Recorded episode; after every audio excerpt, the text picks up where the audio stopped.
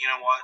It hurts right now. It's a bitter pill to swallow, but you know our guys will look back on this, and the sun's going to come up. And, uh, we're all going to regroup, and uh, I'm going to get a smile on my face. And I'm looking forward to open gym already. So I was excited to be here, obviously. Um, my hat's off to Trotwood. They beat us. Well, it meant a lot to get here and, you know, make history. You know, we can't be ashamed of that. And, uh, you know, nobody thought we'd get here. But we managed to. We managed to prove everybody wrong. And I, the whole community behind us. And, you know, that's what's special about it. And tonight, we just didn't take care of the game plan at all. They just did whatever they wanted, and we didn't do anything we wanted.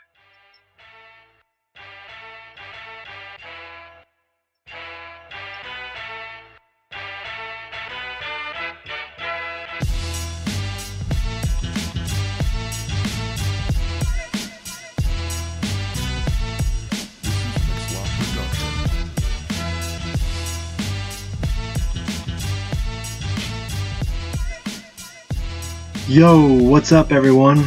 Welcome. Welcome, current listeners, new listeners. This is episode 15 of WFS, The Will Ford Show.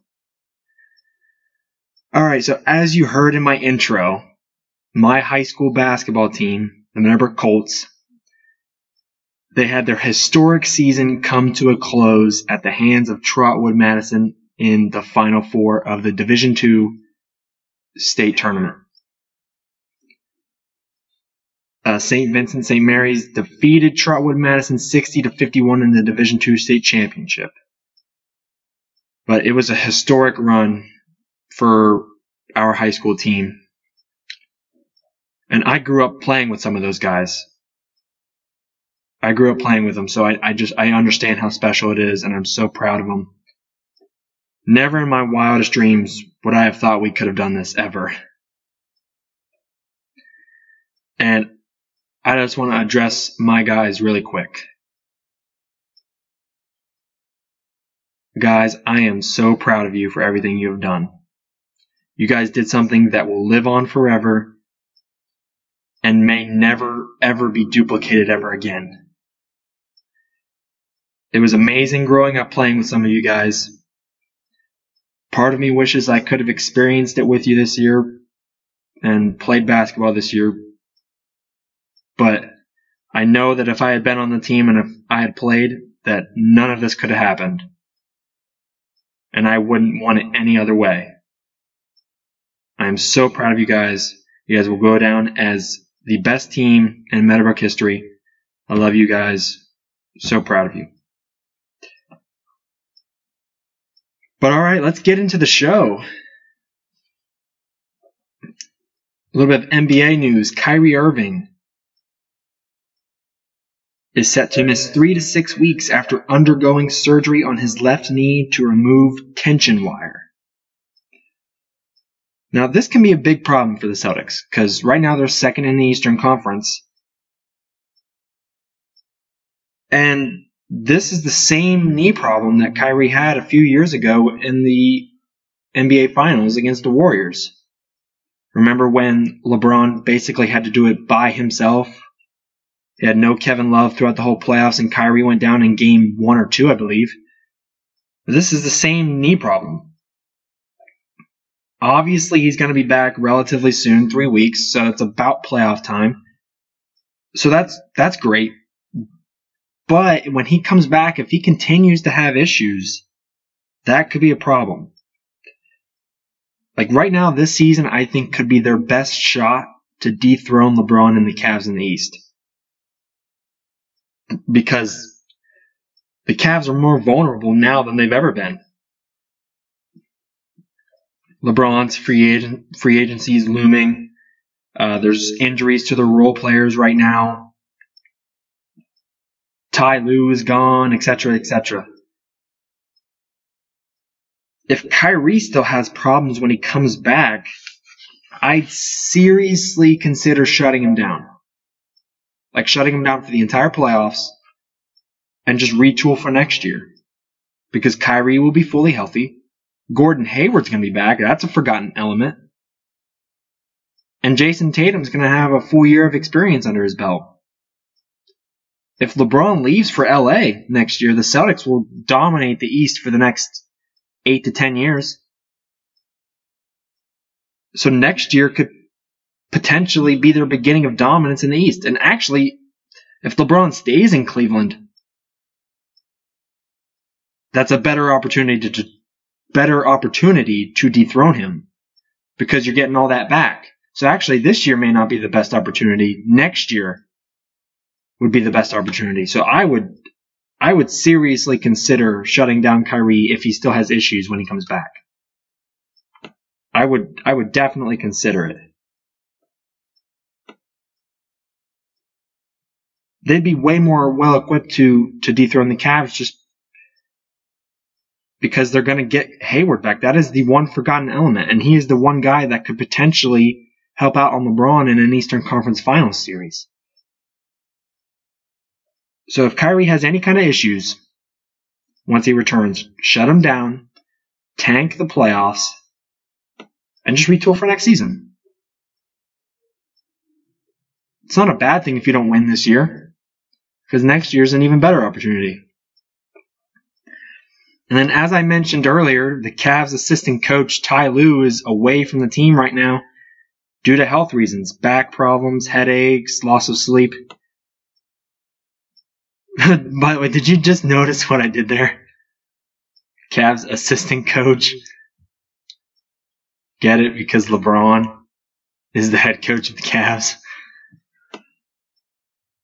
Uh, but anyways, he's going to be back before the playoffs, and that's either way, I don't really think that affects the Cavs too much because, like I said, LeBron is the coach of that team, and Tyronn Lue is the assistant coach. uh, but moving on to the Warriors, uh, I have a theory on the Warriors' injury situation.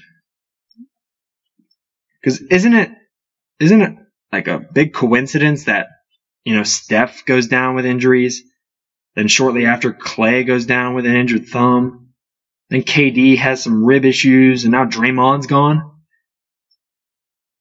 No, no, I'm not doubting that they're actually injured. Or that they actually have any, like, legitimate injuries. But I smell rest in the air. I think they could all come back a lot sooner than their timetables are set for. I think they're just resting up for the playoffs because they're not really concerned about that number one seed. I believe they're a game, game and a half back from the Rockets. They're not concerned about that. They're not concerned about that at all. I think that should, I think this is just a rest situation for the Warriors because the the regular season does not matter to them. They they don't care. And I think the the Rockets are a legitimate team, but I don't see the Rockets beating Golden State four times in seven games. I just don't. Harden's great. Harden is the unquestioned MVP this year. Might as well just hand him the trophy now. He is the most valuable player in the league this year. He should have been it last year and probably the year before. Harden's great. And Chris Paul's leadership has like really helped out and really helped the Rockets get to the next level. And they've gotten great co- contributions from Clint Capela and Eric Gordon and some of those guys.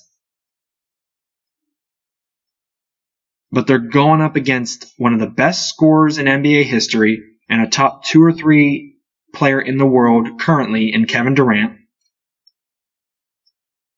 The best shooter in NBA history in Steph Curry, who is also another top two or three player in the league and in the world, and a top five shooter all time in Klay Thompson.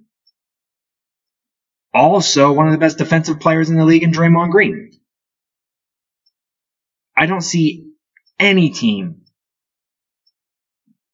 beating that combination of players. I, I, just don't. I don't see it happening four times in seven games. You might be able to uh, to to get one or two, but I do not see you forcing seven, and I don't see you winning four.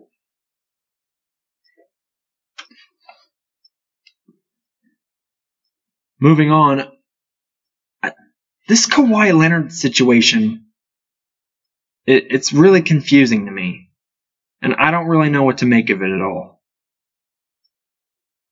I, I feel like Kawhi Leonard wants out, but I, I'm not really sure. That's the feeling I'm getting from it. Right now, the Spurs are sixth in the West, and they could easily fall out of the playoffs before the season ends because just it is so tight from like five through ten. It is so tight. Now, what I would do after this season is trade Kawhi from the Spurs. I would trade Kawhi, or at least look into it, because his free agency is coming up after next season. You might as well get something for him. Because right now it seems like he wants out, so I would trade him. And you know what? I would give the Cavaliers a call. Give them a call on draft day for that Brooklyn pick because right now the cat the Cavs can't trade that pick until draft day. So give them a call on draft day. And maybe inquire about a potential swap for uh, with that Brooklyn pick. Swap Kawhi for that Brooklyn pick and whatever else you want to throw in there. I don't I don't know what you got to do to make the salaries match up. And this does a couple things for the Cavs and also something pretty good for the Spurs too. It's a heck of a backup plan if LeBron decides to leave. So if he leaves, you have a, a young star coming in right away. Or what this could do for the Cavs is it could entice LeBron to stay if you can bring in another star. Kawhi Leonard could make LeBron stay. And then for the Spurs, they're getting rid of what I what I think is a cancer in the locker room. That's what I'm reading the from the situation is that he's being a cancer. You're getting rid of that. And if that pick turns out to be like a top five pick, top three, maybe even number one, crazy. We've seen crazier things happen. Imagine DeAndre Ayton with Gregg Popovich as his head coach. That would keep them relevant and they'd have a star for the next 10 to 15 years. That's their next Tim Duncan. But with better range, better ball handling, probably better length. He looks he he's like a more athletic and better shooting Tim Duncan. It's a plus for both sides. I, I would really seriously con- consider that if I'm the Spurs and the Cavs. You have a chance to get Kawhi Leonard, that's a heck of a backup plan for LeBron, and it also might make LeBron stay. I would definitely consider it. And then speaking of DeAndre Ayton, him and Trae Young have declared for the NBA draft. Now, DeAndre Ayton, 7 1, tremendous length, like, like, I said, can shoot from three, take people off the dribble, face up, post up, shoot pull up jumpers, plays great defense. I think he's like a top three pick for sure. I would take him number one. I would take him number one. I, I see him going in the one to three range. And just imagine if Gregg Popovich inherited that. Gosh. Now, Trae Young, though, on the other hand, I don't think he's ready. He's way too inconsistent. Like, 2018 has not been kind to Trae Young. He fits the NBA style. His style of play is perfect for the NBA. The way he shoots, he can pass, he can take people off the dribble he, I, I see similarities with Stephen Curry. But Steph Curry's way more consistent. He was way more consistent in college. I think he's definitely a lottery pick, but not the number one pick like I thought he was he was months ago. I was I was really on the Trae Young train when he was going on that unbelievable run early in the season. I was really on that bandwagon but he just tanked from like the end of December on. his lows far outweigh his highs. I think he would definitely benefit for, from staying another year at Oklahoma, but he's coming out. So I see him going in the 7 to 10 range. I think that's a pretty solid solid range. Like I said, lottery pick, but he's not number one like I thought he would be. I like DeAndre Ayton at one, maybe Luka Don, Don, Doncic from overseas. But Trae Young, I, yeah, I think 7 to 10, 6 to 10 is a pretty good range. Now, let's segue over to the NFL now. We've had several moves happen in, in free agency lately, and some of which I think could have a significant impact on the NFL draft. Some of them, not all of these ones I'm going to say I think will have an impact. Some of them won't, but some of these I think could have a great impact. Terrelle Pryor is signing with the New York New York Jets. Now, this doesn't really affect the draft at all because because the the Jets are at number three. They're gonna they're gonna take a quarterback. So this adds a pretty solid weapon for the quarterback they're gonna draft at number three. The Eagles signed veteran receiver Mike Wallace. Like the Eagles need anything else. Uh, it's another weapon for Wentz. They've got Agholor, they've got Alshon Jeffery, now they got Mike Wallace, Zach Ertz. And I think I think Mike Wallace is actually an upgrade from Torrey Smith. I think that's a that's a solid upgrade from Torrey Smith. Torrey Smith's a little faster, but I like Mike Wallace as a whole better. And the Eagles keep getting better and better. They're really separating themselves from the Giants, Cowboys, and Redskins in the NFC East. Now we're getting into the moves that I think could impact the draft. This is where we get into that. Brock Osweiler signed a one year deal with the Miami Dolphins. Now, Osweiler's garbage. I think every single person on the planet can agree on that. And as of now, he would back up Ryan Tannehill, who I, who I actually think is pretty solid, even though he's injury prone. I think he's really solid. Reports are saying the Dolphins have interest in Baker Mayfield. So I don't know if this Osweiler signing is going to impact that. I don't, it shouldn't, but you never know. I really like Tannehill. I don't think the Dolphins should go quarterback at 11, I think they are. Yeah, they, they shouldn't go quarterback at 11. I really like Ryan Tannehill. He's injury prone, but he's he's really solid though. And the Cleveland Browns signed a young corner, EJ Gaines, 26 years old. Now this I think could have a huge impact on how the top five, top 10 picks play out. Because originally I thought the Browns would go defensive back at four with with either Denzel Ward or Minkah Fitzpatrick because that's one of their needs. But now that they have Damarious Randall and EJ Gaines, I think they might go away from defensive back at four, which could allow a team like the Broncos, the Colts, the Bucks, allows teams like that to get involved on Denzel Ward or Minkah.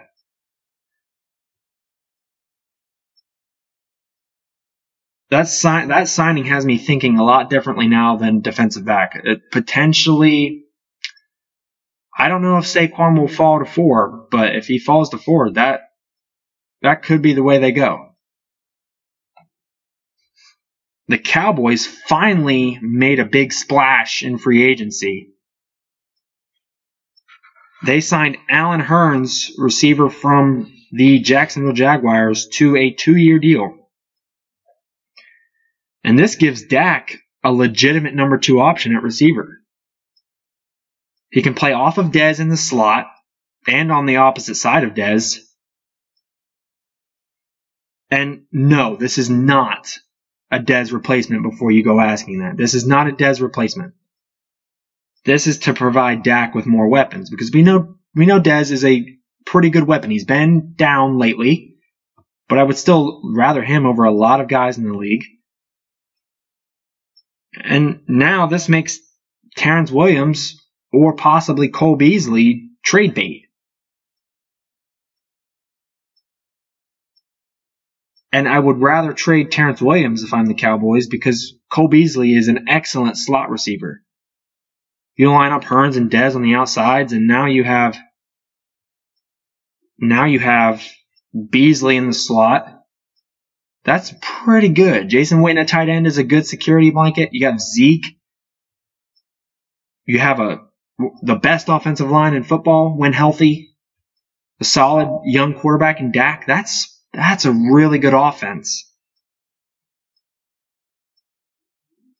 And they also signed Deonte Thompson from the Buffalo Bills. He was a 500 yard receiver last year.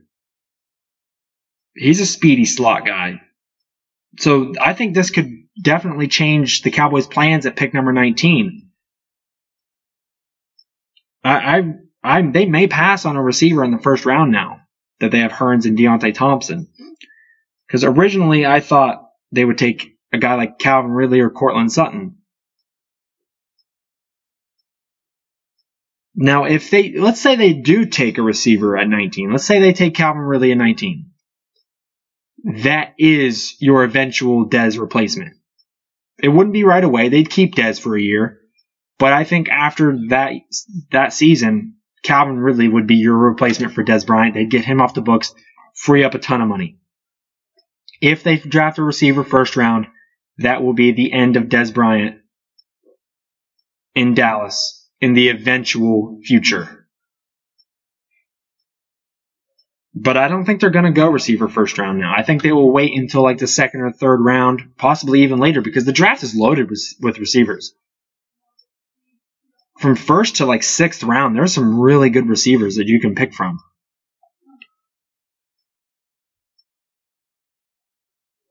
But either way, the Cowboys look a lot better offensively now. And they're going to have something to say about that NFC East crown. And by the way, they just signed an offensive tackle too. They signed Cameron Fleming from the Patriots, who was pretty solid. So that that gives them the ability to move La'el Collins from right tackle to left guard where he was when he was a rookie. So you have La'el Collins at left guard that's an improvement over Jonathan Cooper, who they let go. Cameron Fleming is a heck of an improvement over Chaz Green or Byron Bell. That offensive line is going to be a lot better now, assuming all everyone's healthy. And no matter who they draft, they're going to have something to say about that NFC East crown. They're going to be competing with the Eagles. Right now, I think the Cowboys are the second best team in the NFC East. And they're going to be competing they're going to go toe to toe with the Eagles for that number one spot in the NFC East. And staying in the NFC East, Jason Pierre Paul was traded by the New York Giants to the Tampa Bay Buccaneers for a third round pick and some cap space. Now, I think this is a clear rebuilding effort by the Giants by trading arguably their best defensive player. This, this move will have the biggest impact on the draft. And that leads me to my NFL mock draft 4.0. But instead of doing the top 10 picks this time, I'm going to do the entire first round. So buckle up, everyone. Number one, the Browns take Sam Darnold. They have Tyrod Taylor, but it appears they still want a quarterback. They're not going to take Saquon at number one, I don't think, because they have Hyde. I, I just don't think they're going to take Saquon at one. So they're going to take Sam Darnold, who is probably the best quarterback in the draft. His pro day, well, he was excellent at his pro day. He looked great throwing the ball. Then it started raining, and he looked even better in, in the rain. So uh, he was great, and he's probably their best quarter, the, the, the draft's best quarterback. Now, number two, this is where a big trade is going to happen, I think. This move by the Giants is huge because, like I said, it's a rebuilding effort. And what I think they're going to do is a lot of people think they're going to take Bradley Chubb to replace Jason Pierre Paul. I don't think so. That's an option, but I don't think that's going to happen. I think trading back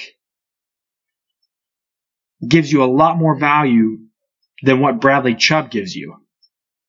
A package of picks is way more valuable than one player in Bradley Chubb. If it's a rebuilding effort, you're going to want as many picks as possible. And by trading back with a team that needs a quarterback, like the Arizona Cardinals at number two, that's perfect. So number two, the Arizona Cardinals take Josh Rosen at quarterback. I know they signed Sam Bradford to a one year, 20 million, but he's not long term, obviously, with the one year in his contract. So it, they're going to take Josh Rosen, quarterback of the future. He'll probably sit behind Bradford for a year. And there's the Cardinals' next quarterback. Number three, the Jets, who were going to take Rosen in my last mock draft, they're going to have to take Josh Allen now that Rosen's off the board. Allen will likely sit behind Bridgewater or McCown for a year.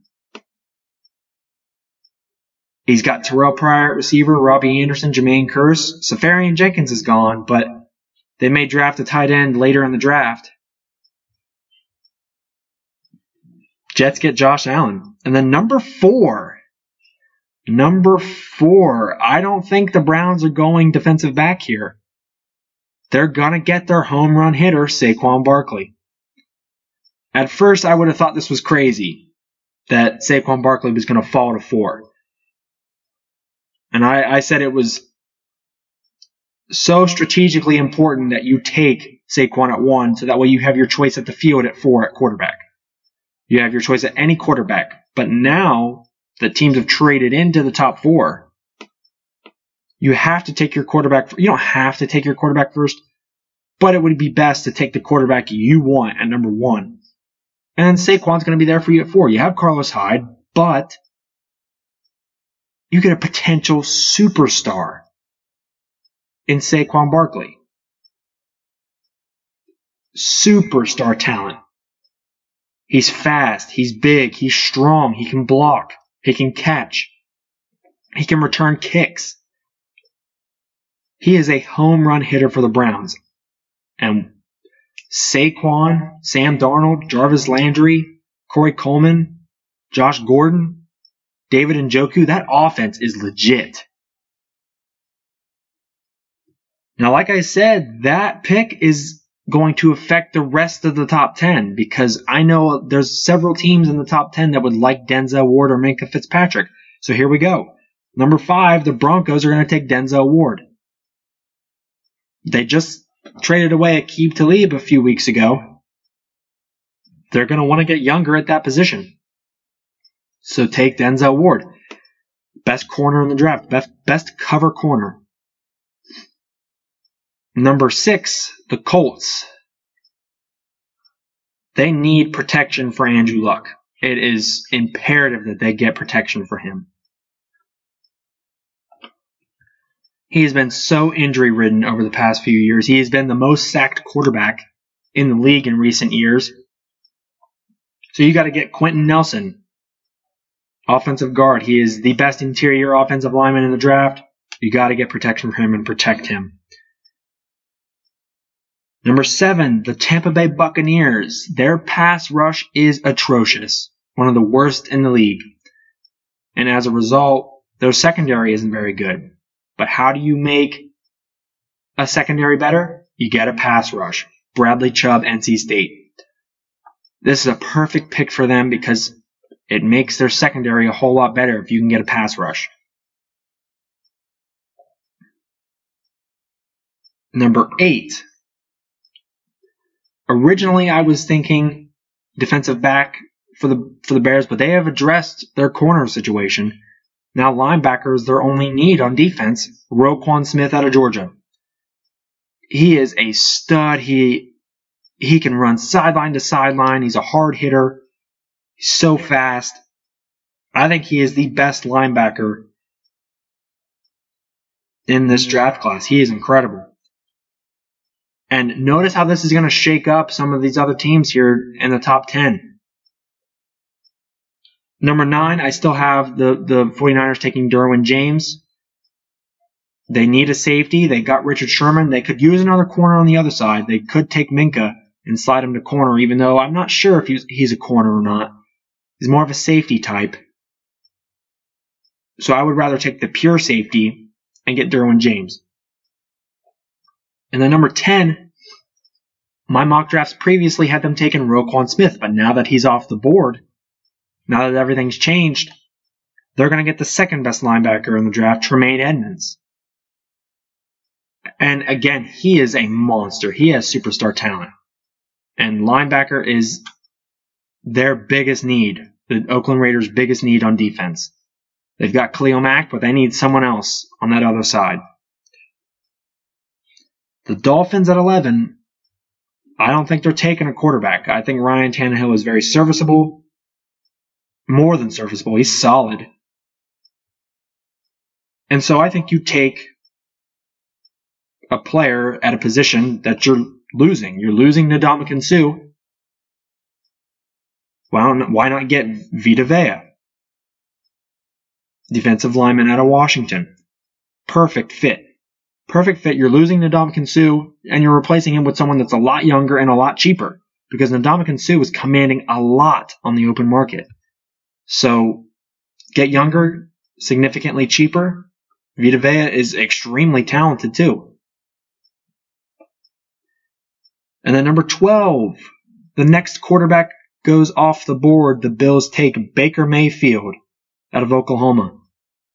I really like Baker Mayfield. I wasn't too high on him at, high on him at first. Then I got on a high. Then I then I got I was high on Josh Allen, Sam Darnold. I I, I kind of fluctuate with quarterbacks, but I do like Baker Mayfield in this situation. He's mobile. He's kind of he's kind of like Tyrod Taylor, but nowhere near as fast. He's got a tremendous arm, very smart. He's a cocky, confident, and his moxie, as I, I think, is going to help him in the NFL. Number 13, the Redskins, they need some defensive back help. Josh Jackson out of Iowa fits the bill. Number 14, notice this. Look, look at this. Number 14, Minkah Fitzpatrick fell all the way to 14 in this mock draft to the Green Bay Packers. They are in need of defensive back slash safety help because they got rid of Damarious Randall, who was kind of that corner safety kind of look. So you need to take a guy who has all the talent in the world in Minkah Fitzpatrick I'm not sure if he'll fall this far on draft day, but this is how it worked out for me. Now, number 15, this is no longer the Cardinals. This is the Giants trading back, getting a package of picks from the Arizona Cardinals. Number 15, I think the Giants go quarterback here, and they get a potential replacement for Eli Manning because Eli Manning is just He's not good. He's never been a great quarterback. Was carried by his defenses to two Super Bowls. I think the, the Giants are taking Lamar Jackson here. He is a much different style of player than Eli Manning. He can run. He's like a running back. He's like, he's like a wide receiver with the ball, but can also throw it too. He's a very unique player. And I think he can definitely change the culture of the New York Giants and make them a lot more flashy and a lot more relevant. Number 16, the Ravens are in dire need of weapons for Joe Flacco. They got Michael Crabtree. Why not take Calvin Ridley too and give him another outside weapon? The Ravens were horrible on offense last year, and getting Crabtree and Calvin Ridley, that's that's pretty solid right there. Number 17, the Chargers. They need offensive line help for Philip Rivers. Connor Williams, offensive tackle, I think is a very solid pick here. Number 18, the Seattle Seahawks. I can see them going in a million different directions here. They've gotten rid of, they've gotten rid of a bunch of key pieces on defense. They could draft a receiver like Courtland Sutton. Their offensive line is absolutely atrocious. Russell Wilson is running for his life 90% of the time he's on the field. I think they gotta go offensive line here. They gotta protect Russell Wilson. He is really the only legible thing they have left. I, Isaiah Wynn, offensive guard. I think he is the second best interior offensive lineman in this draft. You gotta protect Russell Wilson. He is the foundation of your team. You don't have Richard Sherman anymore. You may not have Earl Thomas anymore. We have yet to see what's going to happen with that. So you got to protect Russell Wilson. He is your cornerstone. Number 19. Now, this is the Dallas Cowboys. Now that they have Hurns and Deonte Thompson, I don't think they're going to draft receiver in this in this first round. I think they'll wait a few rounds to take a receiver. The Cowboys do need defensive line help, and I think they're going to get it with Da'Ron Payne out of Alabama. Their secondary is young, it's up and coming too. They're they're actually pretty good for how young they are. And something that's going to really help them out is having a big anchor up front in Da'Ron Payne. You have Tyrone Crawford and Demarcus Lawrence on the outside, and plus they have Taco Charlton. We'll see how Taco Charlton fits in there too. He can be on the edge instead of Tyrone Crawford. You have Da'Ron Payne and David Irving in the middle. That's a pretty solid front four. Pretty solid. I could also see the Cowboys going linebacker here. But really the best two linebackers are gone with with uh, Edmunds and, and Roquan Smith. So I don't think they're going to take him. They could go with Sean Evans out of Alabama, linebacker, but I think defensive line is their next biggest need besides receiver, which is which they've already addressed. So Da'Ron Payne out of Alabama. The Lions at 20. They are in need of a running game. They have not had a running game in I don't know how long. I can't even remember the last good running back they had. They need Derrius Guice out of LSU. He's literally like 85% of what Saquon Barkley is. Saquon Barkley is just a home run hitter. Derrius Guice has got a little more power to him. They are in a dire need of a running game. And Derrius Guice is, is perfect to get that running game started. Number 21. The Bengals had one of the worst offensive lines last year, so I think they're going to go Mike McGlinchey, offensive tackle, Notre Dame. Andy Dalton was horribly protected last year. Got to get him protected. Get him a solid offensive tackle. The Bills at 22 need an offensive lineman to protect their new quarterback, Baker Mayfield. So they're going to go Billy Price, offensive guard, Ohio State. The Rams at 23. They need some linebacker help. They got rid of Alec Ogletree and sent him away. They got rid of a couple other guys. Rashaan Evans out of Alabama, I think, is perfect for them. Their defense is already good, but getting Rashaan Evans, that fills a hole and it makes them a ton better. And, a, and it's a lot more inexpensive. 24, the Panthers. Receiver is not a strong suit for them. They got rid of Kelvin Benjamin. I can't even name anyone else on that offense at receiver. So go Courtland Sutton out of SMU. He is a big, tall, strong receiver. And he's actually really fast for his size, too. They need a a big target for Cam Newton. And Courtland Sutton is the man for him. The Titans at 25 they need a pass rush. Their edge rushing, their edge rushers are terrible, and as a result, their secondary is very poor as well. They got Malcolm Butler, so that helps out a lot. They need a pass rush. Sam Hubbard out of Ohio State, I think, is perfect for their system on defense. Anytime you have a good pass rush, that significantly helps out your secondary. Number 26, the Falcons. They have they don't have a very good defensive line. Dontari Poe is gone. They lost a few others. Taven Bryan out of Florida, I think, is a solid, solid pickup and really good this late in the draft. That's good value this late in the first round. Because I could honestly see him going up in the upper 20s, maybe in the late teens. So that's solid for them, and that's a significant improvement. The Saints at 27, they need a tight end. Their defense is solid. They have solid pieces on offense. Coby Fleener is not the answer at tight end for Drew Brees.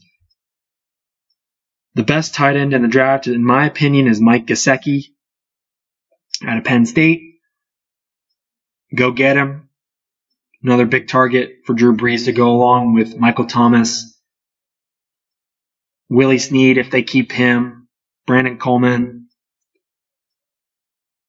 They got Kamara and Mark Ingram. That's that's looking good for them.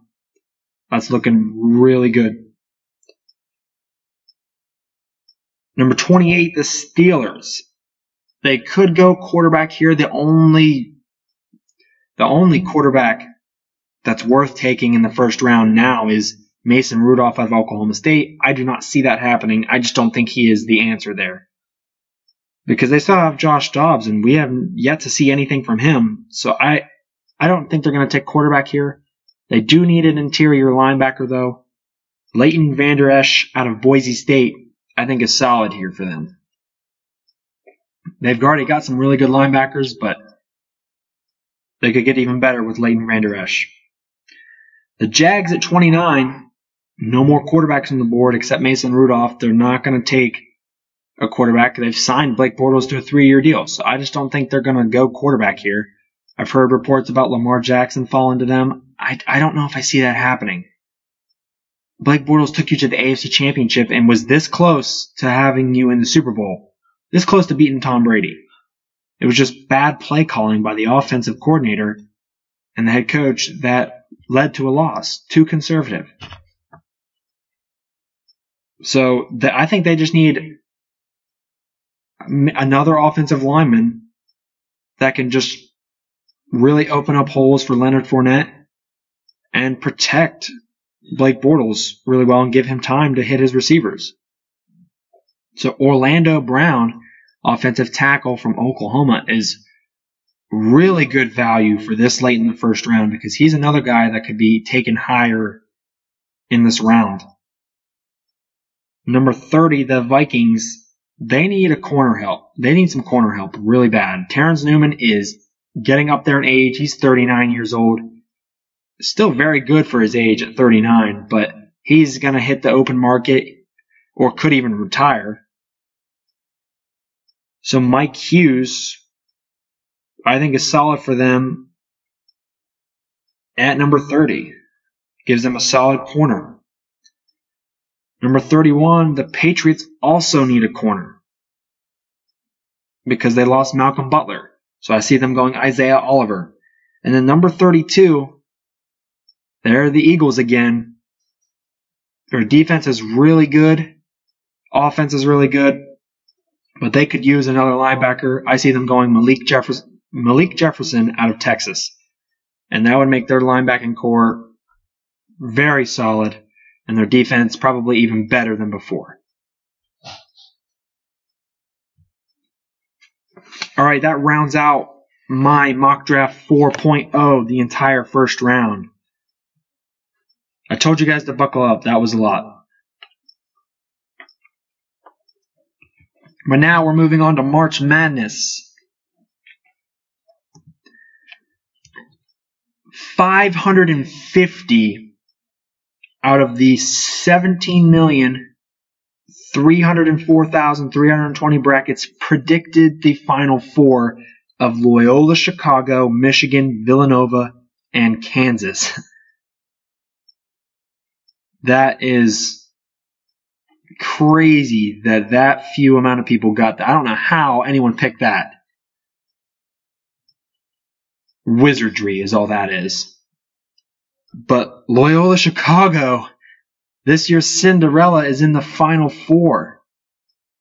They beat Nevada in a in a thriller.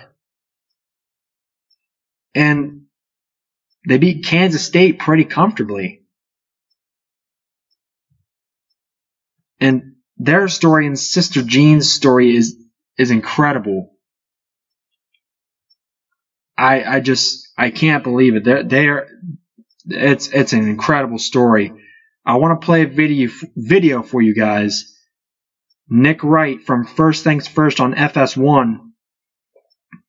Him on Loyola Chicago's story.